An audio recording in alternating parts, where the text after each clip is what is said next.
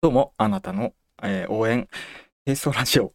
山本ひろきと申します。えーこの音声配信は、えーあなたを応援するとともに、私も頑張ってサポートしていければいいなと、並走していければいいなと、そんなコンセプトでお送りさせていただいております。えいつも聞いていただいているあなた、本当に支えになっております。いつもありがとうございます。今日初めて聞いていただいているあなた、あなたが明日からも聞いていただけるように今日頑張って配信させていただきます。えっ、と、冒頭宣伝がございます。えー私が設計させていただいた、開発させていただいた特注でございます。えー教員向けのバインダー、こちらが販売されております。えー気になった方は概要欄でチェックしてみてください。何が教員向けかというと、主に言うと、えーこのバインダーの中側にですね、授業のチェックポイントが、えー書いてあるというところが、まあ新しいかなと思います。他はまあ新しいとは言えないまでも、えー教員向けにですね、この折り返しの部分を強固に、あの、なんていうかな、えー補強させていただいたりとか、えーペン差しのところもですね、つけていたりとか、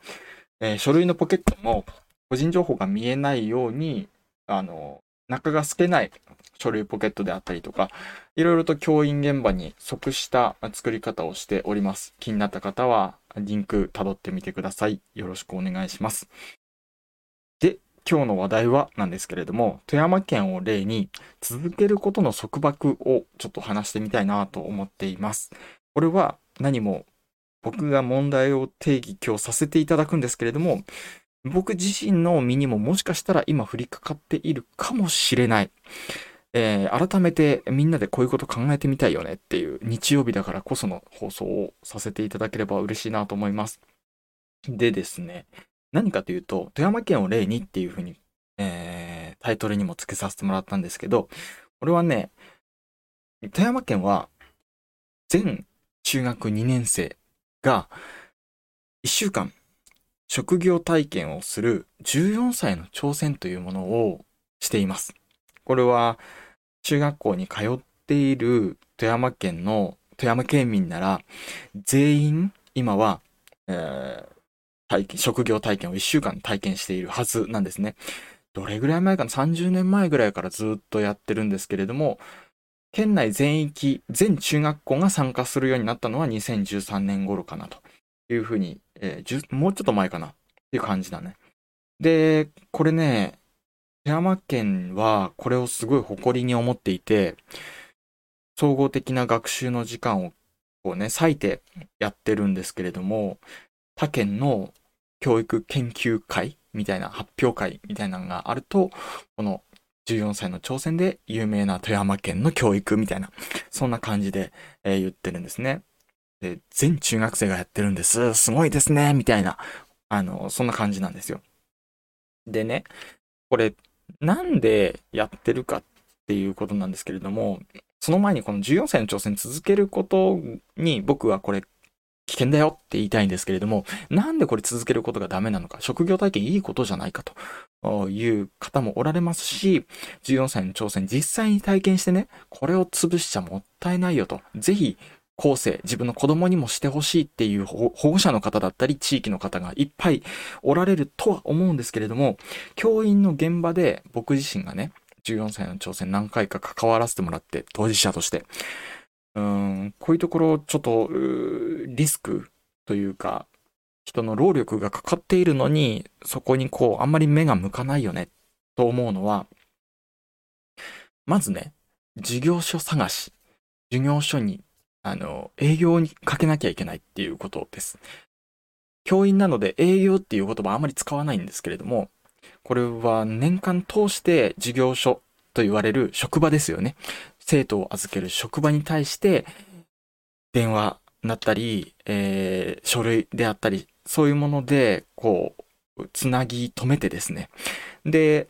そこに対して、今年もお世話になりたいんですけどっていうところから、えー何人頼めますでしょうかっていう調整、それから、事前の準備、それは、教員のね、手間になってきますけど、事前に生徒に対して授業所こういうところがあってねって。で、全員を希望通りのところにやることできないんだよ、というところの説明からですね、いや、本当はここ行きたかったんだけどっていう生徒への配慮、ケアであったりとか、えっ、ー、と、その計画を立てたりだとか、あとは、これ当然ね、教員だけで回せるものではないですから、保護者の方に協力していただくんですけれども、これ手間としては、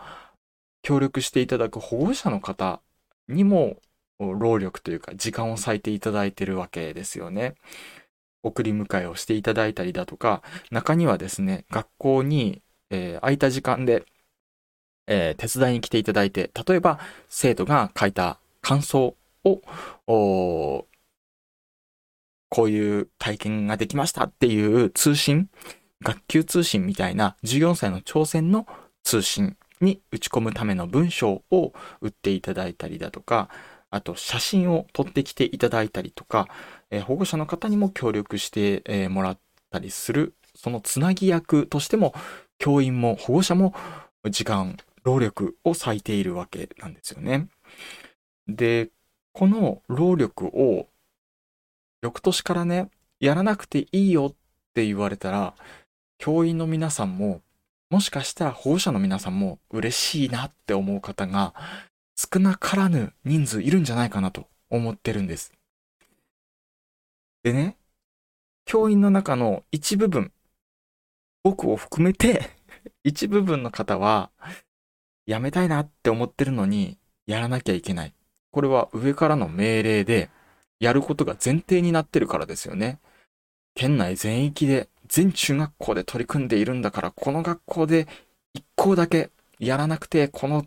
歴史、伝統を途切らすわけにはいかないんだっていう教育委員会もそうですけど、学校長であったりとか、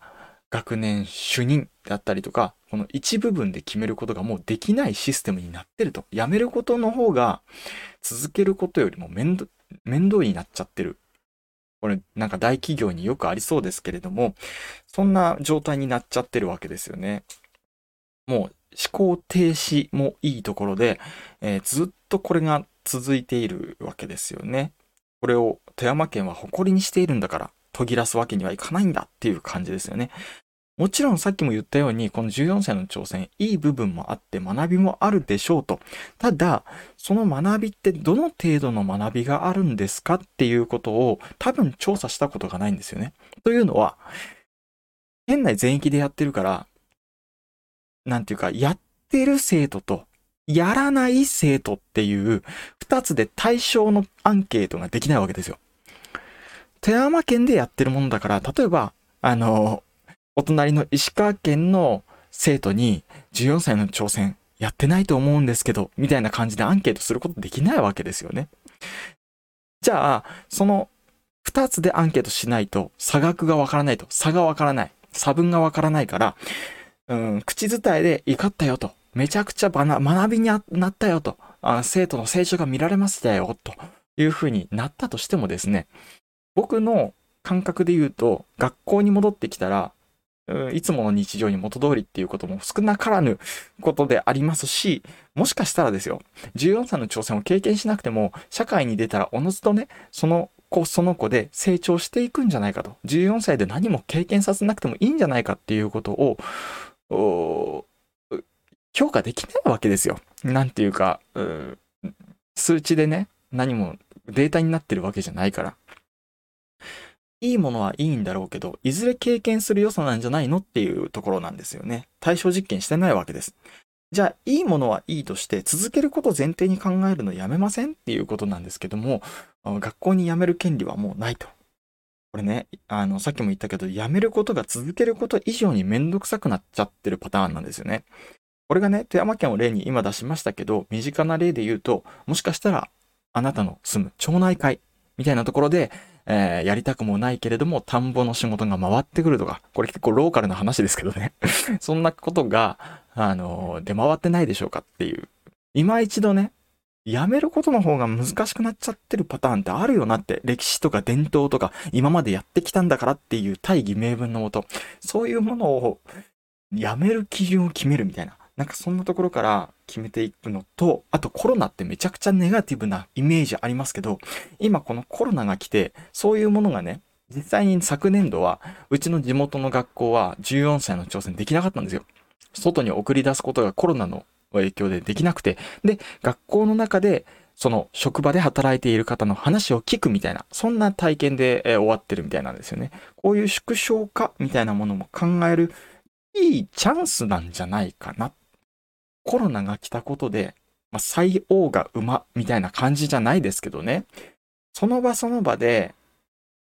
ベスト、ベターな答えを出していくために、やめることも一つの選択肢じゃないですかっていうふうに自然界が教えてくれてるとも言えるんじゃないでしょうか。コロナがネガティブな面ばっかり取り上げられますけど、ポジティブな変化に強制的にね、シフトチェンジさせられるそのポジティブな変化も注目していきませんかと。オンラインの需要みたいに、あの、すごく大々的に打ち出されてる部分もありますけど、ちっちゃな部分で進歩させられてるような部分もあるんじゃないかなと思って、こんな話をさせていただきました。続けることの束縛という、えー、富山県を例に話させていただきました。あなたの明日につながるでしょうか？また明日。バイバイ。あ、今日ね、このカメラのアングルが違うのは、スタンディングデスクで撮ってるので、カメラにね、あの、カメラにというか、パソコンにウェブカメラをつないで、でそれで撮っております。いつもとアングルが違うのはそのせいです。はい。ということで、また明日。バイバイ。